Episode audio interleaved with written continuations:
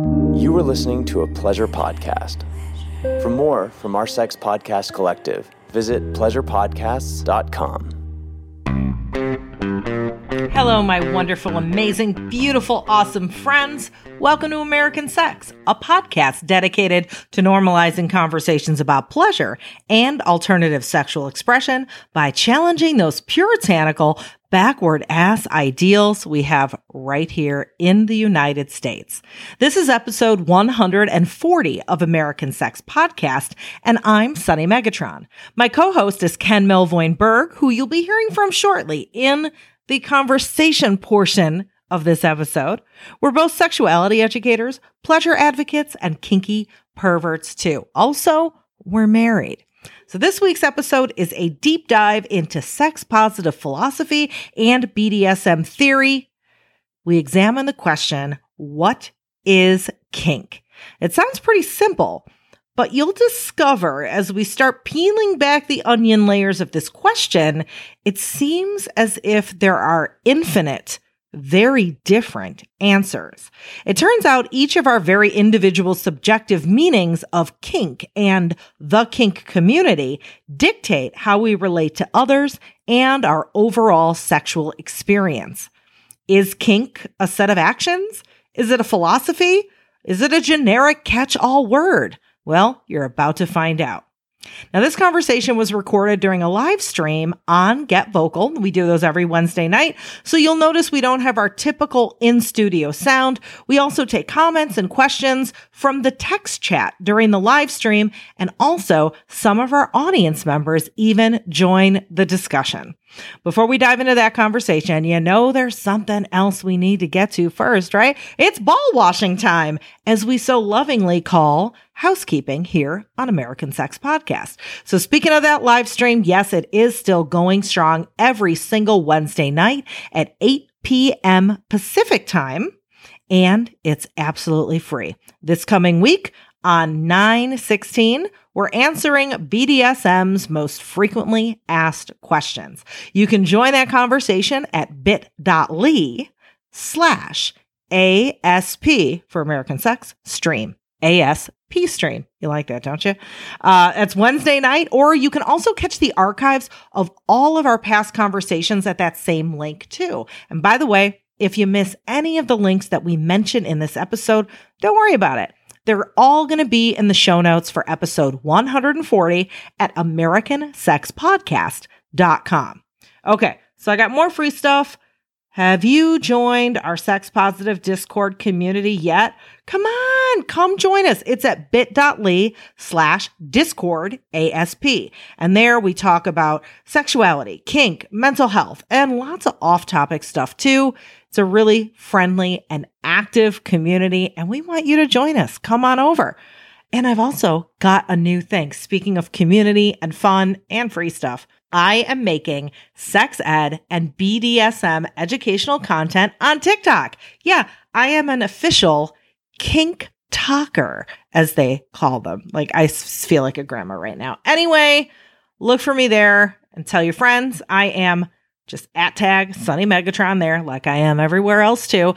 I've also surpassed a thousand followers in about two days. Like, it's growing pretty rapidly, and that blows my damn mind. I can't believe it. My ultimate goal is hitting ten thousand followers, because that unlocks a bunch of important creator features that I can really use. So if you're so inclined, you know, spread the word, tell your friends. Even if you're on TikTok, duet me. You know, I appreciate that so, so much. Thank you.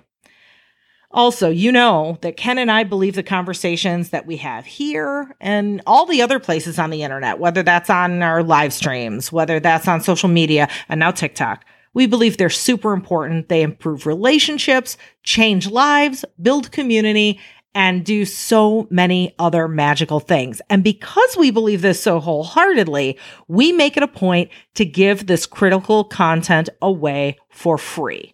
And even though it feels fucking amazing helping make the world just a little bit better of a place, It unfortunately doesn't pay the bills. So to help keep our content accessible to everyone, please support us on Patreon if you can.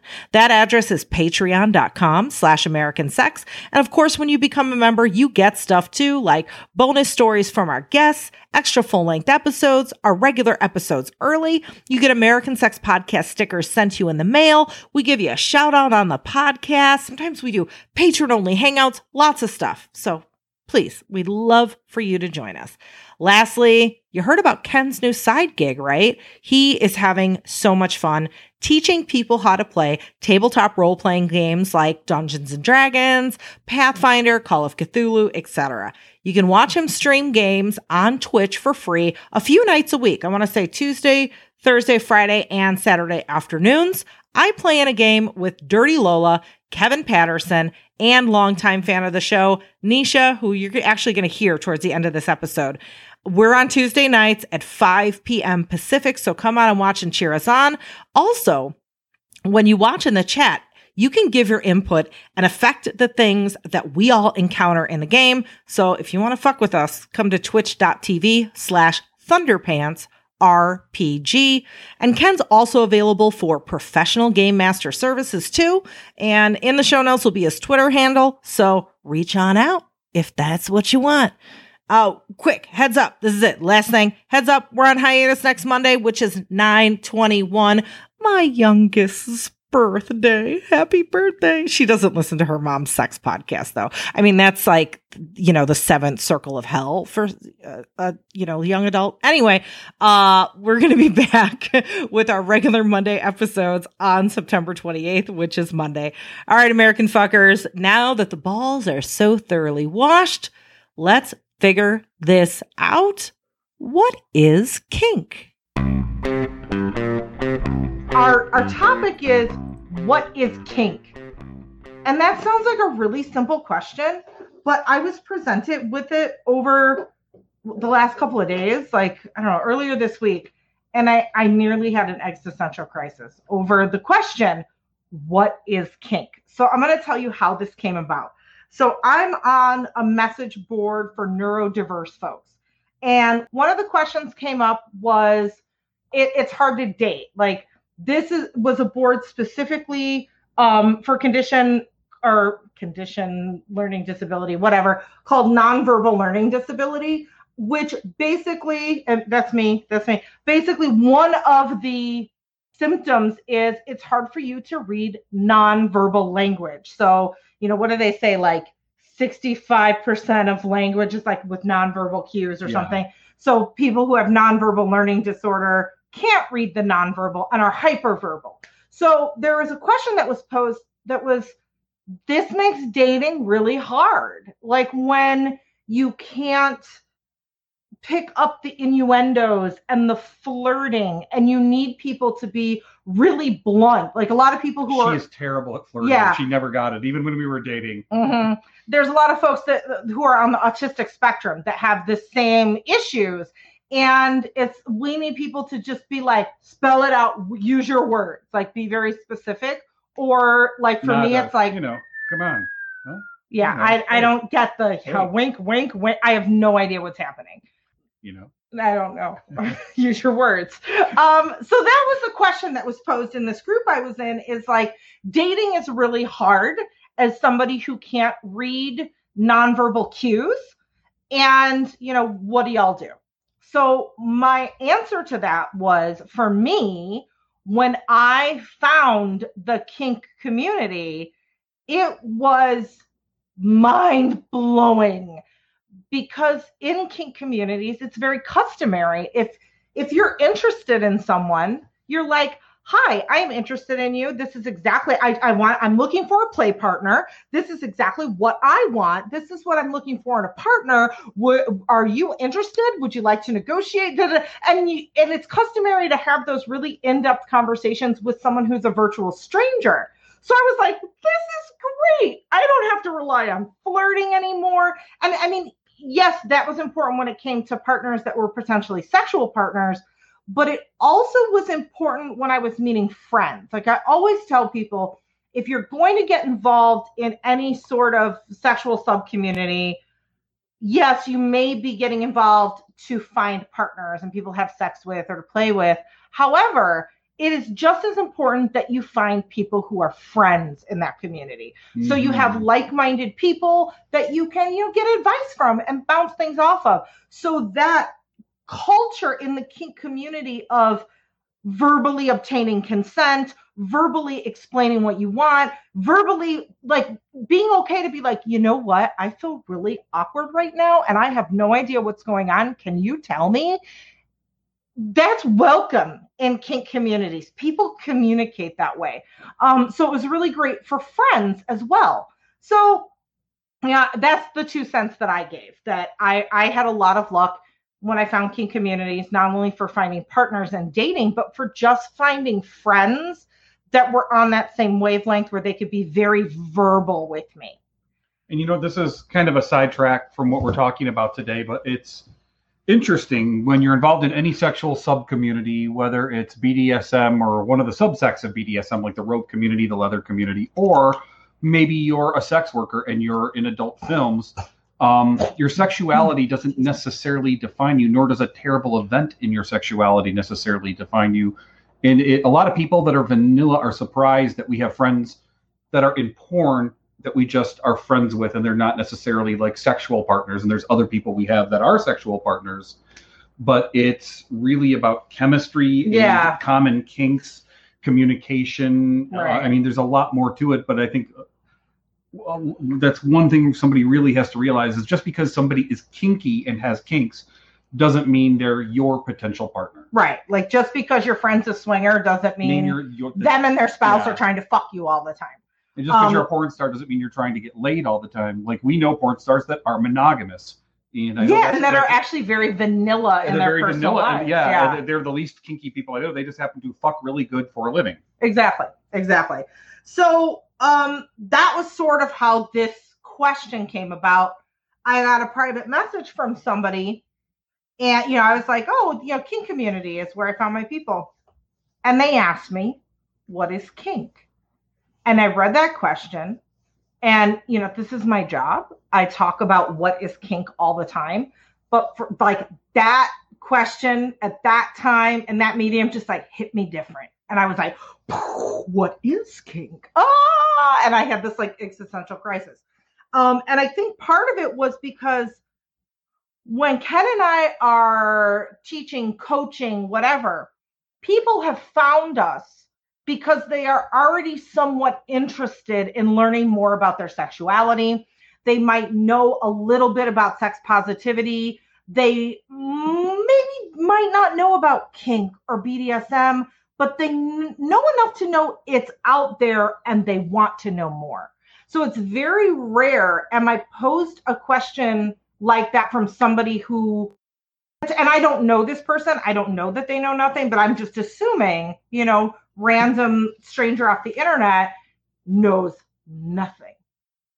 And just having that question posed to me in that way was like, whoa, how, one, how do I explain what kink is to somebody who has no inkling about the kink community? And two, I started really start like drilling down on the what is kink question for myself, who's very kinky, who knows all the things, who's an educator of like, it was like one of those like conversations you have when you get really high. I don't get high anymore, but if I did, it would be like, I smoked a doob and I was like, what is kink? Like I had a moment like that. Um, so that's what, that's what we're talking about Conversely, today. I'm high right now. Okay. See? And you're like, rah. um, Found your very best friends. Trish said, found my very best friends in the kink community and they became our family, which is freaking amazing. It is. Um, while I kind of, you know, pontificate and, and think out loud, and, and this is going to be. Good word, pontificate. Is that like a, did no. you just neg me? Like, no, I didn't neg you. Ooh. Like, I, like no, okay. That was a compliment. Okay, I know that Good word. word. I, I, I'm not questioning your intellect. Good word. Thank you. Legit compliment nonverbal learning disorder. Okay. Learn the difference. See, I don't know the nonverbal that's behind no, that. Good word. Right there. Um, while I pontificate, You're going to masticate um, while you participate. I would love for you to type in the comments or even pop on screen. Uh, tell me what kink means to you, because it is super fucking subjective. It means something different to everybody. And I think this is partially why my brain exploded. I also am realizing that right now, at this point in history, with coronavirus happening, us all collectively having major mental breakdowns right now, we're redefining everything in our lives. We're redefining intimacy. We're redefining our sexuality. Um, that's all happening right now. And I think we're really, re- in some way, maybe not redefining, maybe it's really zeroing in on what kink means to us, because fine-tuning. And, yeah, and fine-tuning. That's that's a good word. Thank you. That's better. That's a good word. um, because of everything that's going on. And also, you know, before COVID hit, I, you know, I'm a marketer first and foremost. So I look at, you know, and a pontificator. Shut up. Um, shut up.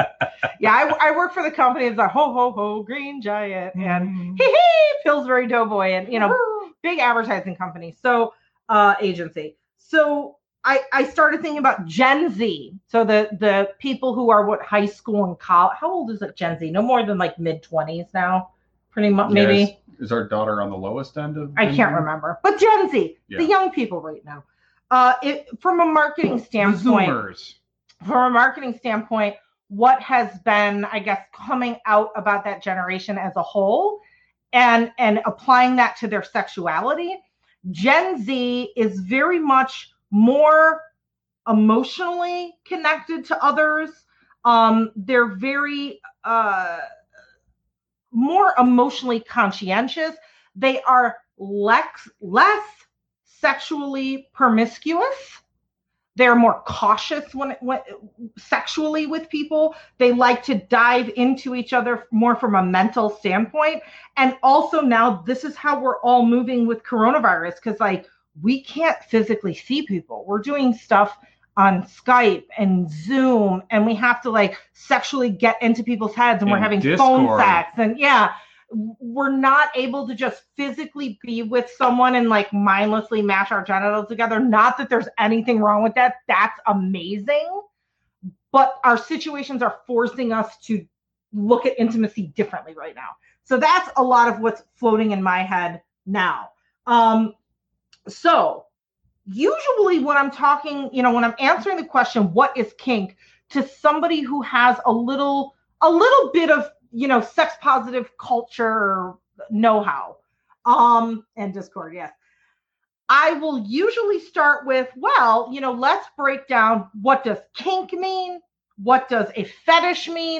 And what does B D S M mean? Because a lot of times people will use them interchangeably. They'll be like, oh, if you're a kinkster, you're into hardcore B D S M, or if you're, you know, so I usually start there. So B D S M, I'm just going to do a quick bondage and discipline, dominance and submission, and sadomasochism. So it's basically an acronym that covers the entire world of kinky, anything you could possibly do, whether it's Uh, tying somebody up or smacking them on the ass or doing erotic humiliation, all of the, or pain, you know, all of those things fall under the acronym of B D S M.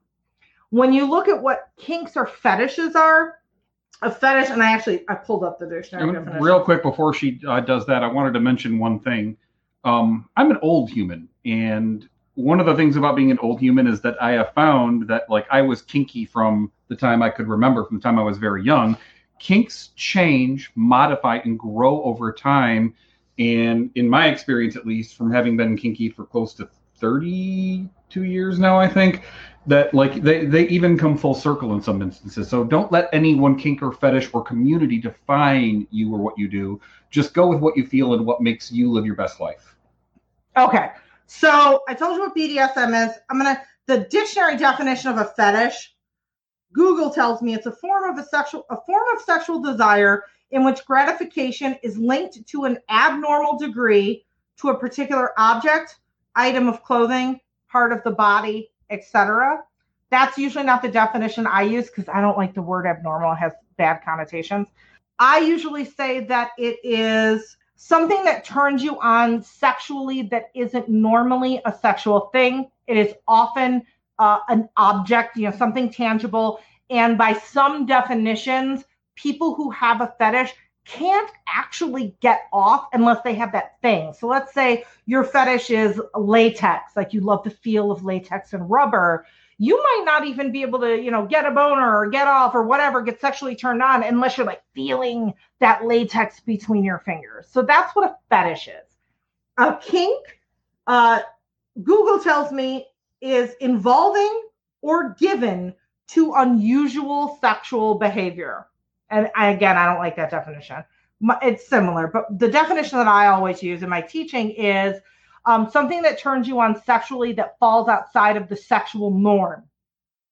And this is where I kind of had a, oh, here, kink is freedom. Finding kink was like a weight lifted or a door opened. I found myself, accepted myself. That's amazing. Um, Dustin says, I feel like kink has to go one of two ways, either tr- the traditional against the norm sort of definition that is a minority, or we can redefine kink to a sort of branding of sex positivity slash openness to experiences. I love that, that's by the way. Yes, Justin. I need to remember this.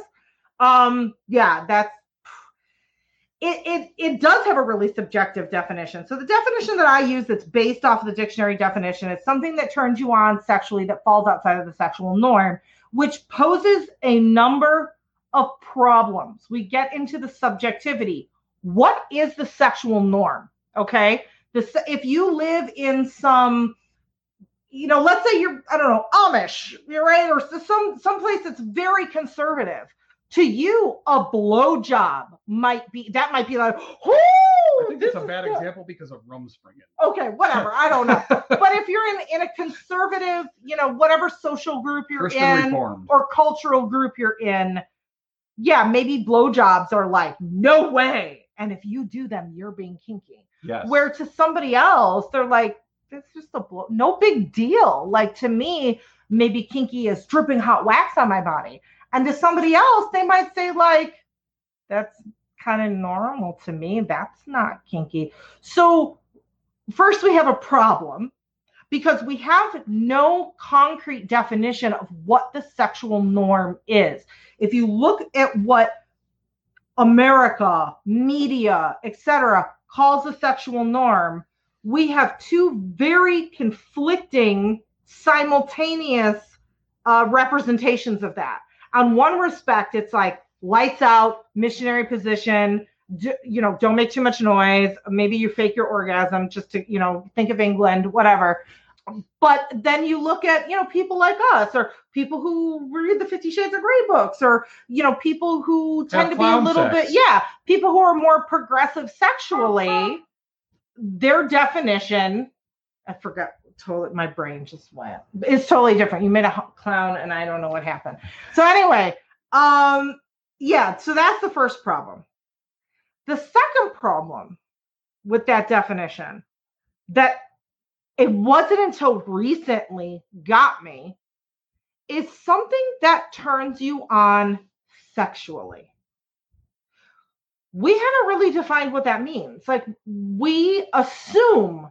Something that turns you on sexually means you get a hard on, you get wet, you know, whatever it is. You just, you know, you feel the tingly in your pants, your nipples get hard, whatever.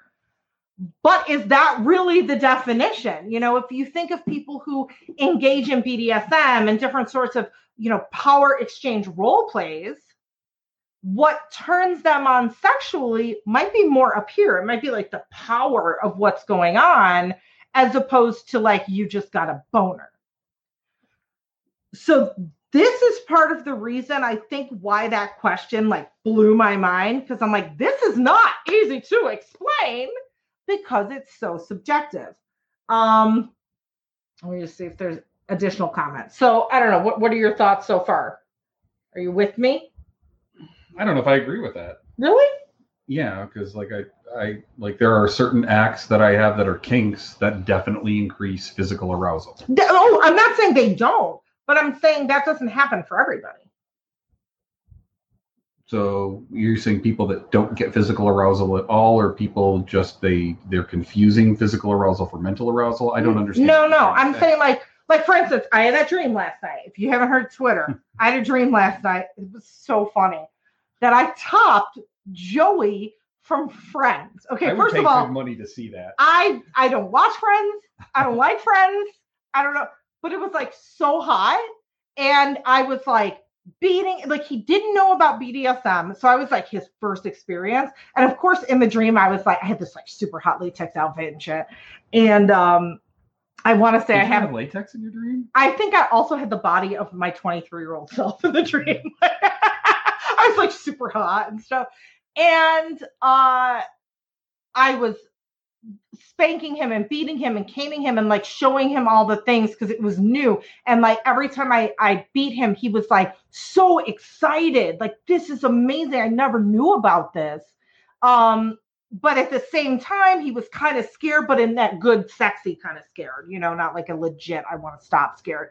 And then I was like putting duct tape on him and ripping his body hair out, and I think I pegged him, although I don't remember that part in the dream. But my point is O M G. My point is, I woke up so happy and feeling completely sexually satisfied. However, no genitals and no actual fucking happened in that dream. Like I got off, maybe not in a I'm going to have an orgasm way, but in a more up here sexual way, just from topping Joey in my dream. Does that make sense? Yes, it does. So that's that, what that I mean. That is totally legit. I, right. I was confused right. what you meant initially. Right.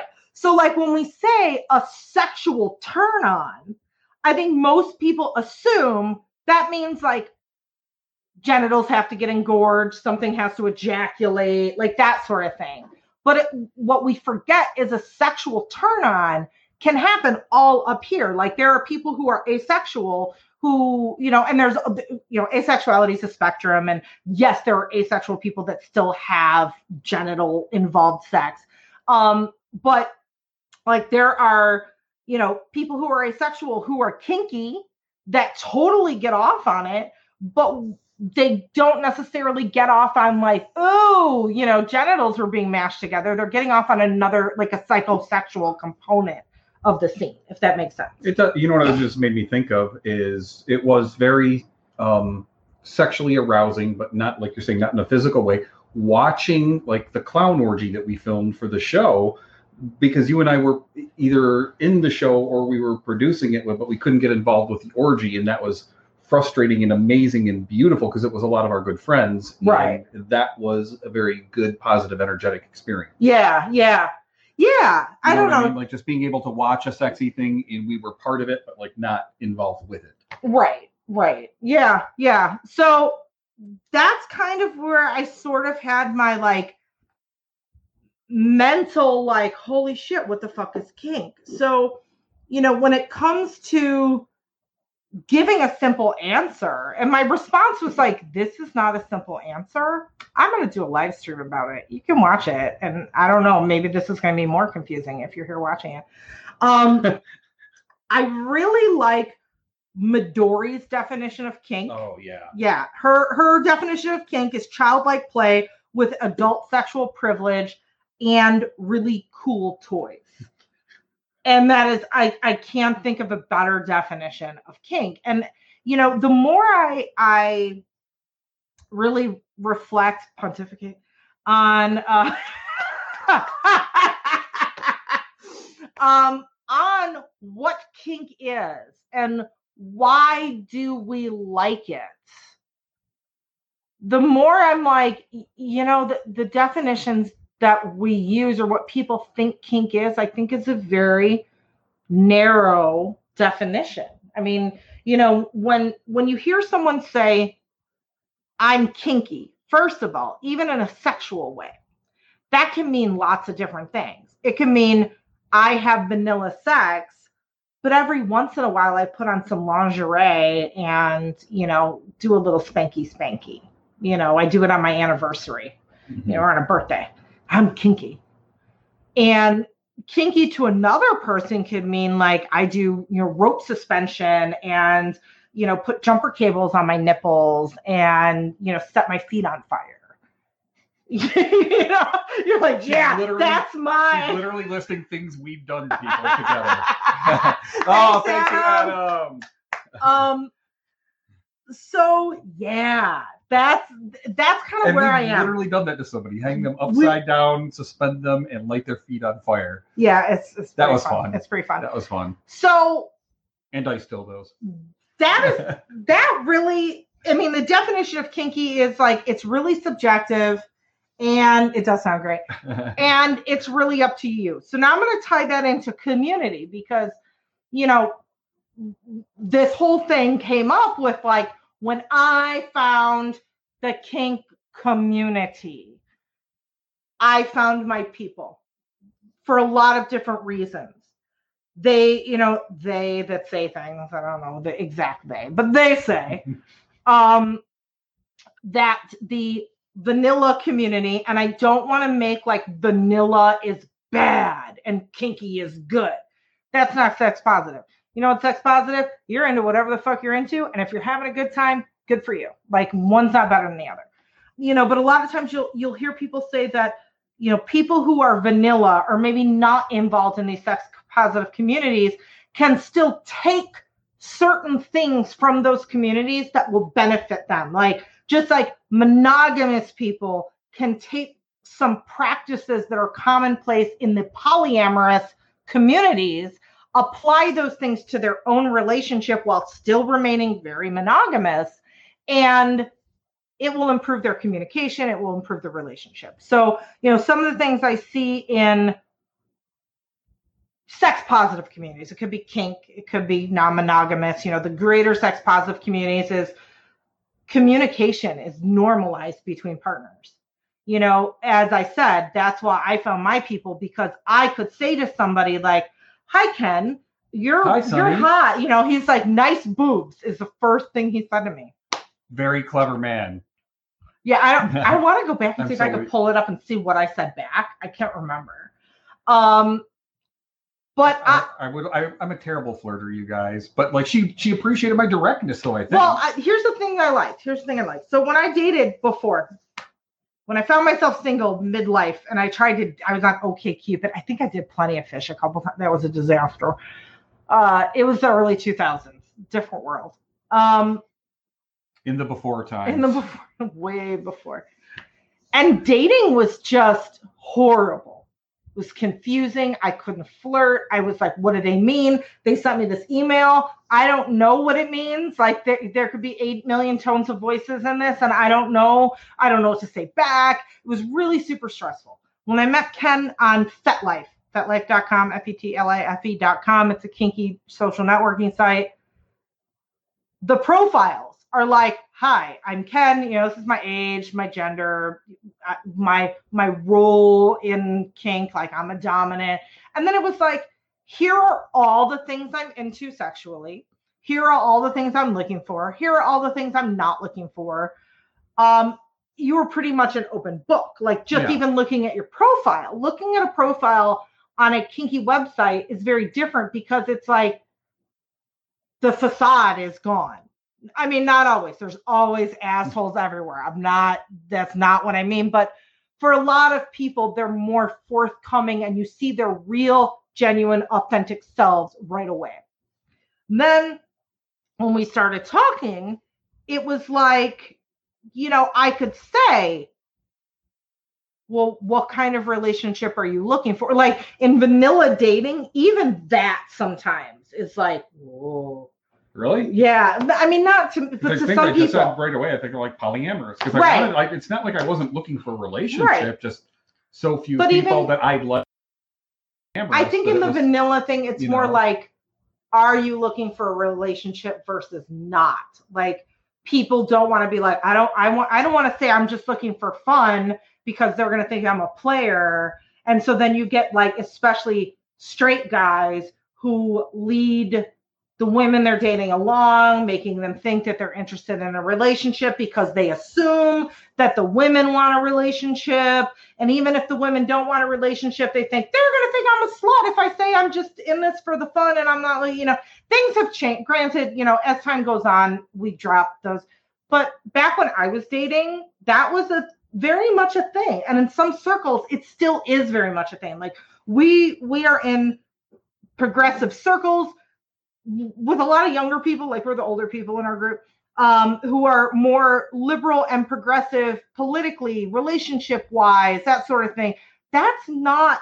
Across the board, actually, open to most ideas, but I think. That's not your average America. No. That is not your average America, you know? So right there, if you, you know, if I found myself, I lived in Northwest Indiana for a minute. If I was still in Northwest Indiana right now, I would not be finding a group of people like you. They were all very much like, I need to, you know, we're we're we're all straight here. We're all heterosexual, and I need to, str- you know, as the man, I need to string the woman along and make her think maybe I'm I want to, you know, get married, but really I just want to fuck her. But I'm gonna lie to her. Like that was normal. You almost sounded like Cher right there. That was awesome. If I could turn back, no, it's not okay. So- Um, so anyway, then when I started talking to you, yeah, so it was very customary to be like, what are you looking for? And if like just sex was the answer, it is okay to say that. And like, nobody's judging you and you can say exactly what you want in these communities and nobody's going to judge you for it. I mean, depending on what you say, most things, if it's really it's something illegal and bad, maybe, but you know, um, no one's going to judge you for it. People take no's very well. And can, if you're like, yeah, no, that's a little bit different. Okay. I'm sorry, that's not for me. Okay, cool. You know, it's great talking to you. I hope you find what you're looking for. You know, I have a few friends or do you want to? Cool. I could never have that happen. I wouldn't say never, but not likely have that happen in a vanilla dating scenario. Well, even just to the point where you're having open communication in a vanilla dating scenario. Right. So it's like, you know, these are the things that I find in kinky communities that anyone can benefit from. Normalizing direct conversation, normalizing receiving whatever feedback you have without judgment. So if it's a no, not to be pissed off or to keep pushing or whatever, you know, so that's what I found in kinky communities. And like, for me, when I say kinky community, I mean... I don't know. To me, kink is sort of like, and maybe it's kind of like what Justin said. I'm going to go back. It's sort of like queer in a way. I'm not, I'm not going to say it's the same definition, but it's like in the same family of words, kind of. Meaning, I would agree with that. It's, it's not the norm when it comes to sexuality. It's something that's, you know, outside of that norm or that expectation, no matter what it is. It may be non-monogamous. It may be you're into B D S M. It may be you're a swinger or you're a nudist or, you're, you know what I mean? That's kind of how I use kink as sort of a, a generic catch-all of like, I am different sexually, or I, I, I am involved in alternative sexuality in some way, shape, or form. You know what I was just thinking of? There's also a subsect Of, yeah. There's also okay. a subsect of vanilla people that would never identify as kink, but they're actually kinky. Oh, our yeah. best example of this is uh, found in the cuckolding community because uh, it was like, what, seventy percent of all sales of, um, chastity, devices. of chastity devices are by vanilla couples that are not in the lifestyle at all, but just like the man has cheated on the woman. And so she's locking his penis in a cage just because. Yeah. Yeah. And it's like, they would never identify as kinky, but that's definitely a I, weird. I mean, there's, I don't know if I call that, see that? That is definitely kinky. It is ki- the, okay. You're Here's putting somebody's genitals no, no, no, no, in no, no, a no. cage. The is action kinky. is kinky. The reason behind it is not. The action I is... I would beg to differ. I would say half of it is not. I would say whoever is wanting, whoever is consenting to have a dick cage on, there is... But are they consenting under... Like, let's say you're... you're okay, here's a scenario. husband, wife, traditional suburban, hetero, two kids, the whole thing. You know, husband's cheating with the secretary, right? Wife finds out. Wife says, I'm going to divorce your ass and take everything, or I'm going to, you know, I don't know, do something bad to you, whatever. Take your kids away from you um, unless you wear this cock cage. Is that consent? I mean, that's under duress.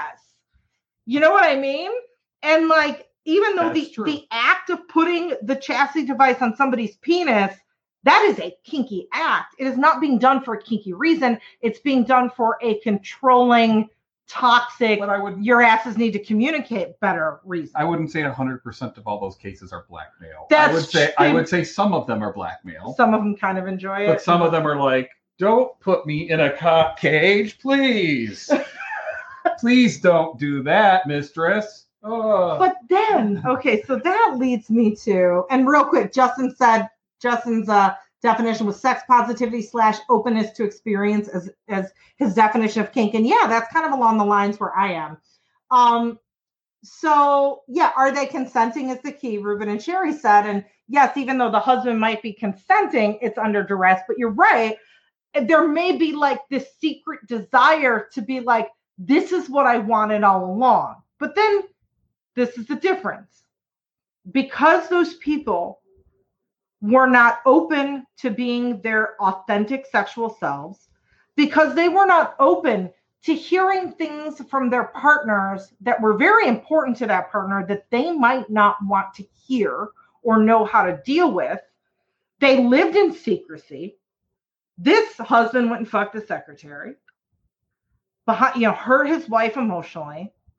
Maybe all along, he he kind of wants to be caught. Like there are those, I play with people who kind of want to be caught. I worked at that's that was the right. case. So they kind of want to be caught, and then when they're caught, the wife is like, "I'm going to put this chastity device on you," and of course the husband plays off like, "No, don't do that," but secretly inside he's getting a little chubby in that chastity device because it's kind of what he wanted all along, whether he realized it or not. Wouldn't it have been much easier if they just fucking said we're kinky? Wife, these are the, des- I really want to be like, you know, locked up and controlled by you. Uh, you know, I, maybe I am interested in other people, whatever it is. And th- then negotiate it and actually play this out without having to go around the world and be unethical with each other just to end up with what they wanted. Because mm-hmm. that could have blown up in their faces. Maybe the wife didn't get a chastity device and and lock him up and get. Maybe she just divorced his ass, and now you know the children are in therapy because their parents are divorced. Like you just could have negotiated some B D S M stuff, and I, th- this is why I'm. This is why we do what we do. It's like you could avoid all that bullshit and and become more self-aware with yourself. Normalize communicating with your partner. Whether you do kinky stuff, whether you go to B D S M parties and or you're non-monogamous, that doesn't matter. And that goes back to, you know, what vanilla people can learn from sex-positive communities. Do you have a moose sticking out of your caboose? I mean, wait, not like actually sticking out of your actual caboose, but like more your caboose crack? If Is this metaphor not working? Okay, what I'm trying to say is, are you hairy as a mofo down there? Yeah? Well, thankfully, our sponsor Manscaped has you covered.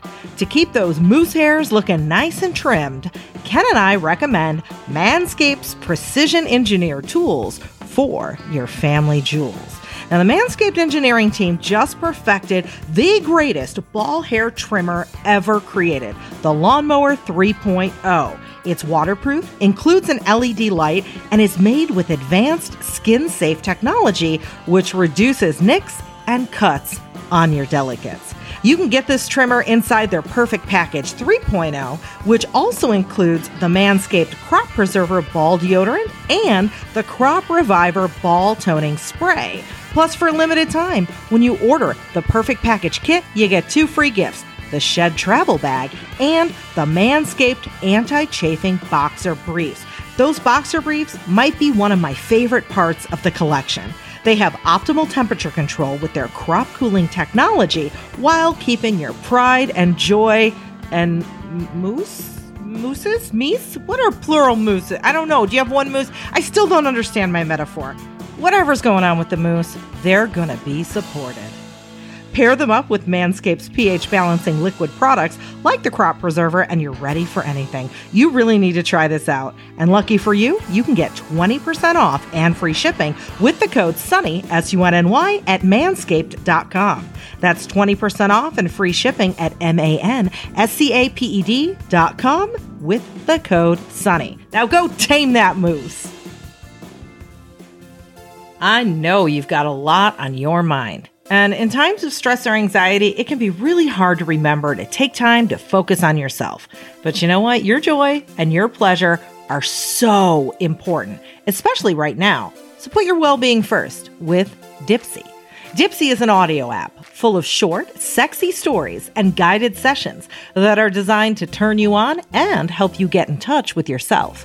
The stories are relatable and they're immersive, so you feel like you're right there in it. And there's something for everyone, whatever, or whoever you are into.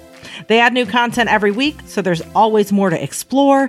You know, find stories about a hookup with a hot, sexy stranger, getting closer with that physical trainer you just can't stop thinking about, or maybe trying a new toy together, really spicing it up and getting tied up. The wellness sessions can also help you unlock new confidence or heighten intimacy with your partner. So spice things up today with Dipsea. And for listeners of American Sex, Dipsea is offering a thirty-day free trial when you go to dipsea stories dot com slash sunny, S U N N Y. That's thirty days free trial when you go to D I P S E A stories dot com slash sunny. dipsea stories dot com slash sunny. Go ahead and take care of yourself. Dustin has a really important point, and I and I want to comment on that. Dust, Dustin says it's not kink unless it's consent, which isn't true all the time. I actually think that there it's not a binary where it's consent and not consent. There's a shade, a bunch of shades in between where there are some cases where there's implied consent. Yeah, I mean, it's it's messy. It's, it's it is messy. It's I'm not messy. saying it's clean, but, yeah. but I'm not. The, I'm just saying, like in any other thing, there's not a complete. It's just consent or non-consent because there are cases that people. One person might have thought it was consent to beginning, and, and it that, ended up not yeah. being consent at all. And there's the other way around where there was not implied consent, but it was somehow wanted. Yeah. I, I, I'm, I'm, I'm thinking, just saying, like, it's it's dangerous to say everything is one. Well, one I'm, thing th- I'm thinking back to our one of our conversations with Midori. Um, I forget which that's podcast. What I was, yes, it was. I, I was think she. Of. I, I want to say, don't quote me on it. And I think this was our first interview with her, which is like episode forty something. It's engaged, collaborative oh, yeah, yeah. consent, and um, I really like this definition because now we're going back to neurodiversity again with. People say you have to have enthusiastic consent. Like, yeah, I want to do the thing. I want to. Sometimes, and I bring up neurodiversity because there are some people that may not express uh, or may not emote as enthusiastically as the rest of us, but it doesn't necessarily mean they're not enthusiastic inside. Um, and then with, with Midori, with her engaged collaborative consent, there are those times where you want to push your boundaries. Now, again, this is very nuanced, very gray area. I'm not saying and boundaries. This is what I was referring to you. Right. Guys. I'm not saying boundaries are there to be pushed. They are not. But you have the choice to choose which boundaries that you have that you want to test. You know, and that could be for a number of reasons. Let's say Uh, I have a fear of public speaking. And when I'm doing scenes with my dom, it is off limits that they make me like perform in front of a group of people because it's too scary for me. But I might decide at some point, like, I really need to work on that. And even though I, it's one of my biggest fears and I'm terrified, I have decided, I have made the choice that that is one of my boundaries I want to push and explore because I know it might be therapeutic for me or good for me, or the reason doesn't matter why. I want to do it. Um, and in that case, you know, let's say you're my dom and I, I've told you about, like, I fear public speaking. I, I need you to push me. And here, and we negotiate, like, here are the ways that I will allow you to push my boundaries. Here are the ways that I won't allow you to push my boundaries. And we've had this negotiation, right? And then it comes time. We're at a public party and he makes me do something where I have to perform in front of people. And maybe I'm not very enthusiastic about that, because I'm fucking terrified. Like, this is my biggest fear. But I've also consented to it. So that, and, and I know I'm not explaining Midori's concept perfectly. It's been a long time since I've heard that episode, but that's kind of what her engaged collaborative consent, almost like, um, almost like RACK consent, and RACK stands for risk-aware consensual kink, um, meaning usually when you're doing things like edge play, which is risky play, like maybe it's knife play. Oh, I was doing knife play with Joey in my dream. I just remembered. Uh, And I was like, I wonder if this is too much. We're getting to the edge play. I'm like, I wonder if he's going to freak out. I got to present this to him in a very, like, you whoa. know, whoa, no, that's Joey oh, Lawrence. That's Joey Lawrence. Yeah. How you doing? That's Joey. How you doing? That's how you give aftercare to Joey. You're like, you give him a blanket. You go, how you doing? Um, so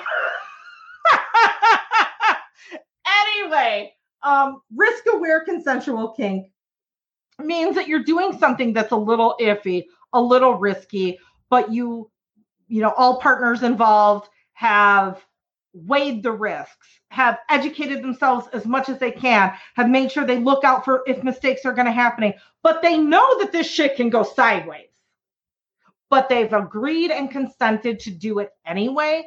I kind of feel like this, like this enthusiastic consent in these situations is sort of like that.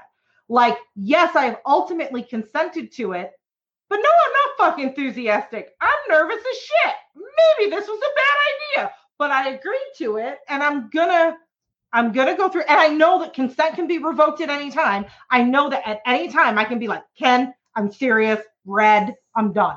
I, I can't do. I was wrong. I thought I could do it, but I can't. And I, and that can happen at any time. But I'm still not enthusiastic. Does that make sense? Let me stop. Are we all like, whoa? Um, it's really fucking nuanced. Like, this stuff is really fucking nuanced. Nisha. Hi. Hi. How are you? How are you guys? Good. Good. So what are you thinking? Are, is your brain like chewing on all the things? Uh, yeah. Like, how do you, how do you define consent when someone just asks you out of the blue and there's no, um, yeah, that's hard. Uh, I think it's, I think it, uh, the definition depends on how you kind of discovered it in a way. Uh, like for me, I think I had my first kink fantasy when I was three. So mm-hmm. for me, kink, for me, I think everyone's a little kinky. It just depends on whether you want to communicate that. And if you're mm-hmm. going to get anything out of communicating that, that's the really important thing about kink, is we do get a lot out of it, or you should at least, yeah. I think. Um, but I've had this conversation with people, and I will say a defining characteristic that I look for when I'm forming friendships is how kinky are they? Because I know the friendship's going to be easier if they're kinky. Like, an example I can give you is one of my friends was in a long string of abusive relationships, um, and with her current partner, which it's super, it's it's like a totally night and day relationship situation. They sat before they went on their first date, and she stated everything that she wanted to get out of her next relationship and everything that she could not tolerate. And he did the same thing. And I know it sounds cold and pragmatic, it's and maybe so not the sexiest thing, but their relationship is like incredible. And this man listens like, like none, you know, she's really managed to hone in by having that one, like, kind of terrifying conversation with someone just in terms of dating. That's, yeah. I don't think they can discuss sex. Um, Being able to exercise that muscle is something that we do in the poly and the kink community. And I just think it makes you a better friend. It makes you a better partner. Um, yeah. So yeah, I, how I to do it from the bottom up, I don't know. Yeah. I, I mean, I just think that and again, this is a generalization. It doesn't mean every single person is, but in general, people in the kink community or whatever, you know, again, I, I use kink very generically, sex positive communities, alternate yeah. sex communities, whatever you want to call it, tend to be a bit more emotionally illiterate, more self-aware because they've done that introspection, which you have to be self-aware to be able to relate to other people and have good interpersonal relationships. Um, they, like you said, they exercise that muscle where they've normalized communicating down to the minutia, where maybe yeah. on the surface it seems unsexy, but it is so fucking helpful. And, and again, to your point, it's like, if you're finding friends from those communities, your friendships are better, you know, and it's, you know, you think uh, now I'm going to get all dorky, like neuroplasticity, know, right? neuroplasticity, like your neuron, you know, what, what, what, what uh, fires together, wires together. So it, the more you are used to thinking in a certain way, the more you are used to operating in a certain way, the more that becomes normal and you just do it automatically. So if you're engaging with people that behave this way on a, an emotional and an interpersonal level all the time, because it's like a given, that's just how you act and what you do, yeah. it is going to enhance relationships with whoever, like with your mother, with your neighbor, with the person you bumped into at the Walmart, like with every human you come in contact with. But not with those people that don't wear masks. Fuck those Fuck motherfuckers. Those people. I'm going to put them in yeah, jail. They're not, they're not They're not respecting my boundaries. Exactly. Um, yeah. I yeah. don't consent to you not wearing a mask. Right? Like I'm. No, yeah, you know what I mean. I'm in quarantine right now because one of the few people that tested positive. So I'm quarantining oh, myself. No. And you know what I did? It's okay. Um, I know. And I've been so careful too. So this is just goes you to show you guys. Been. I've been really, I, really careful. But what I did is I texted, I'm, I'm sleeping with one person right now who, who has similar COVID values to me. That is literally how I selected this person. And I instantly texted him. I instantly looked at my calendar. I had made lists of anyone else I had had contact with, and I contacted everyone.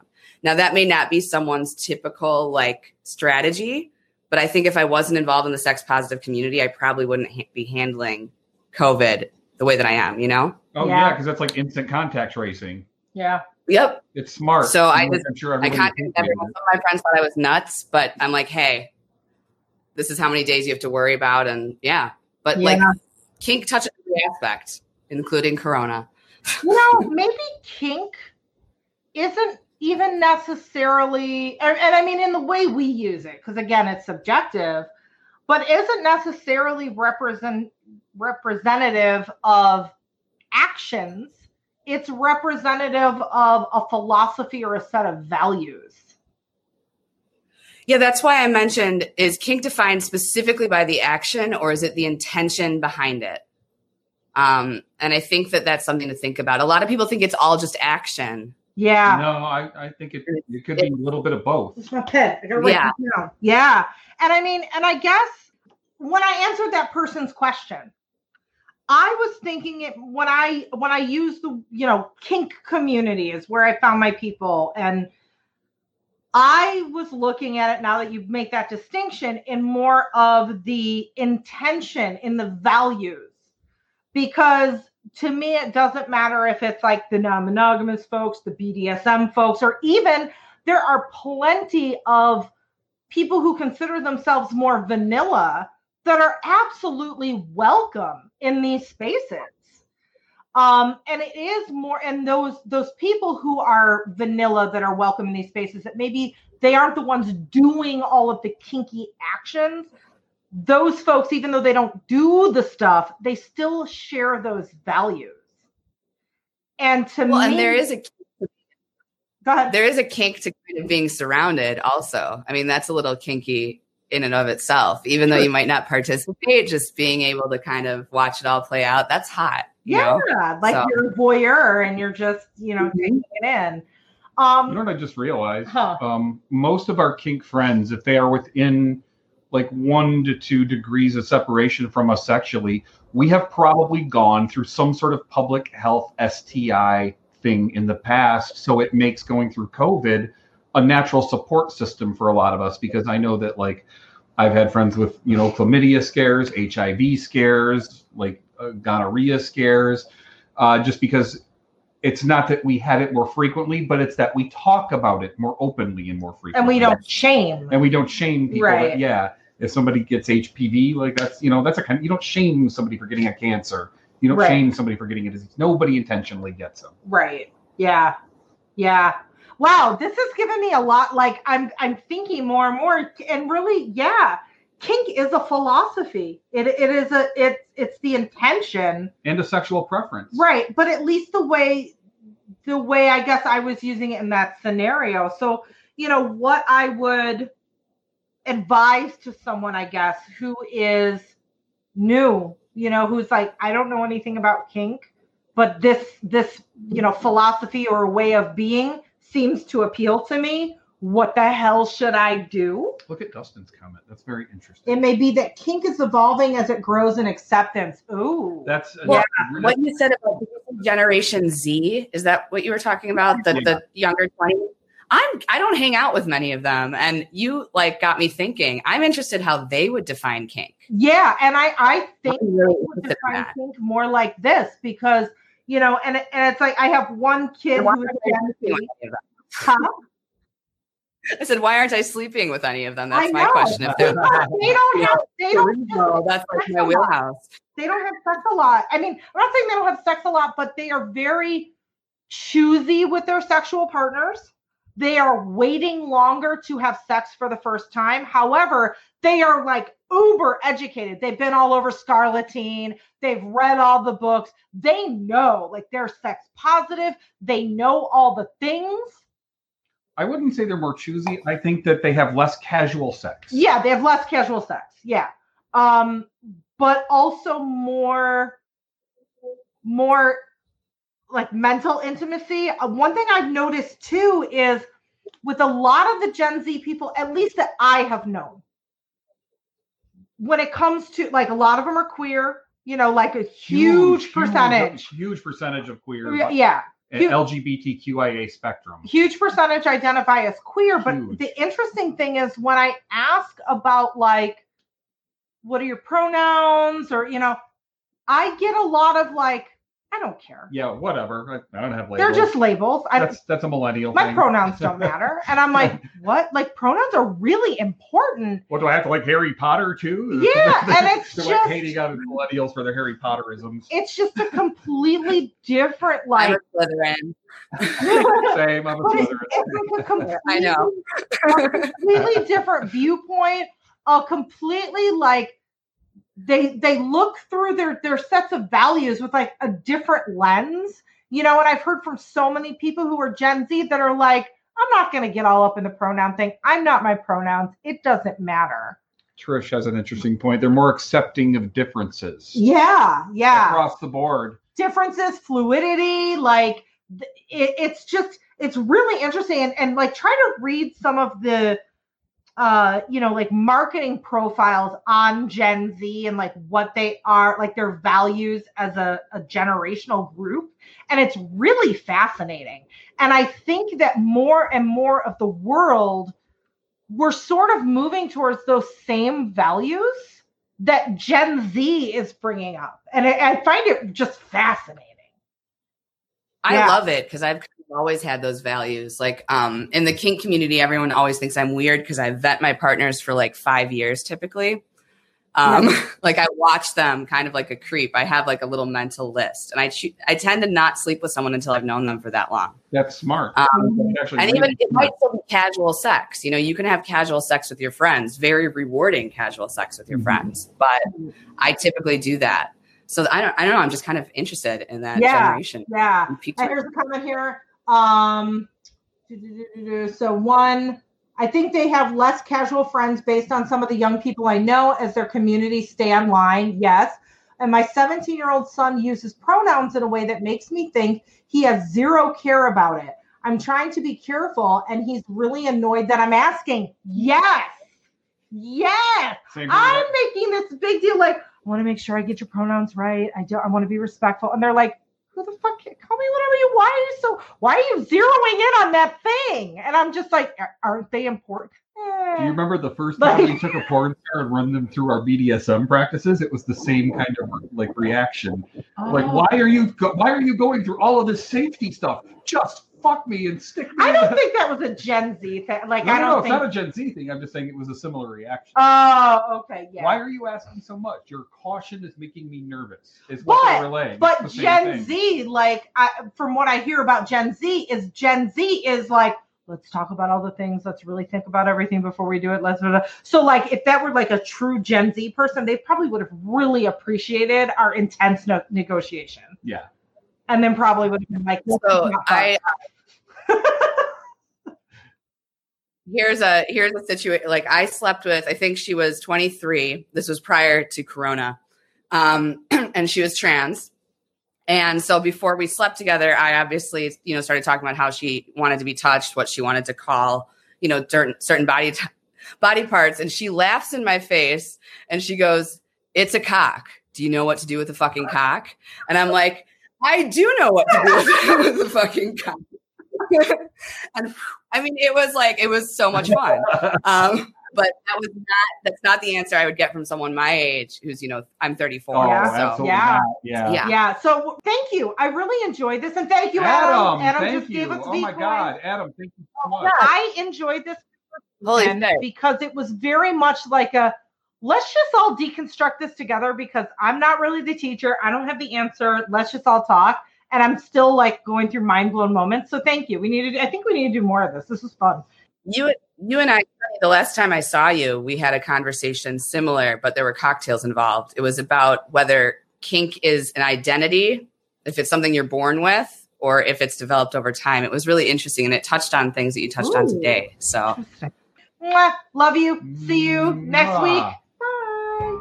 Thanks for listening to American Sex. To keep up with Ken and I, we'll first make sure you watch our T V show, Sex with Sunny Megatron, on Showtime. Then visit sunny megatron dot com. There you can learn more about us, read our blog, peruse our workshop calendar, or hire us. For what? Well, either for private coaching, or to book us to teach at your event or university, or as sex and relationship writers for your publication. Oh, and don't forget, we're on social media, too.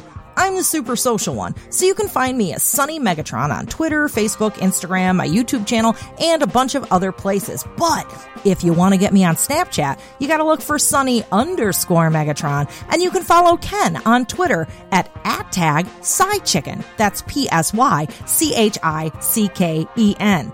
Also, please support us by shopping with the affiliates and sponsors from our breaks. And if you contribute to our Patreon, we're going to love you forever. Well, we're going to love you forever anyway, but just shh, go with it. Lastly, if you like this broadcast, tell people about it. Tweet it, Facebook status it, and rate it on iTunes and other platforms. Thanks, friends. We'll see you next week on American Sex.